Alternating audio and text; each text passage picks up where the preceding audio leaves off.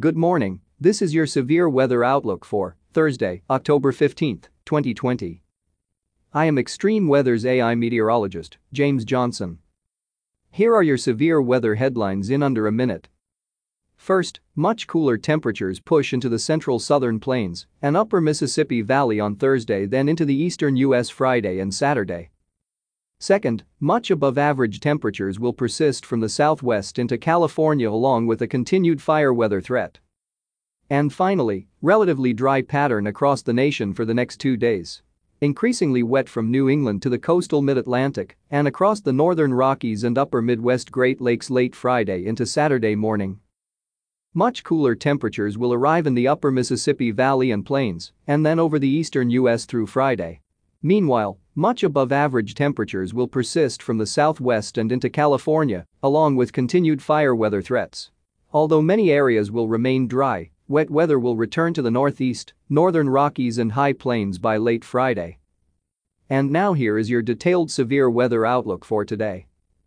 A cold front will continue descending through the southern plains today.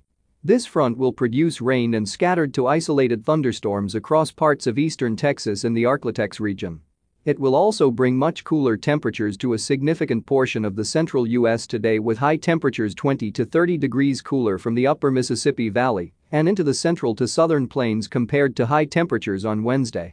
This strong front will continue to push into the eastern U.S. today, bringing much cooler temperatures to points east of the Mississippi River Friday into Saturday.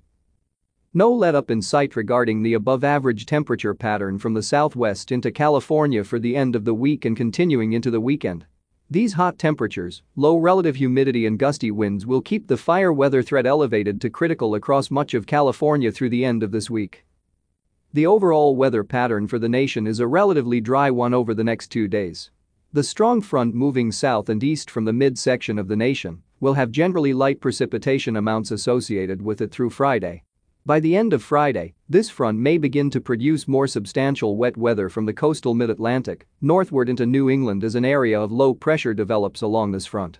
The chance of precipitation increases late Friday for the northern Rockies into the northern high plains with snow possible for the far northern Montana Rockies.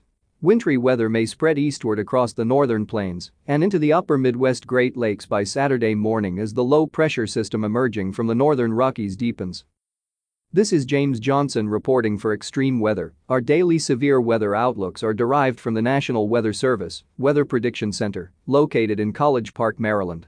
Our audio outlooks AI technology is developed, recorded and digitally mastered by Jarvis Media Group, headquartered in Montgomery County, Texas.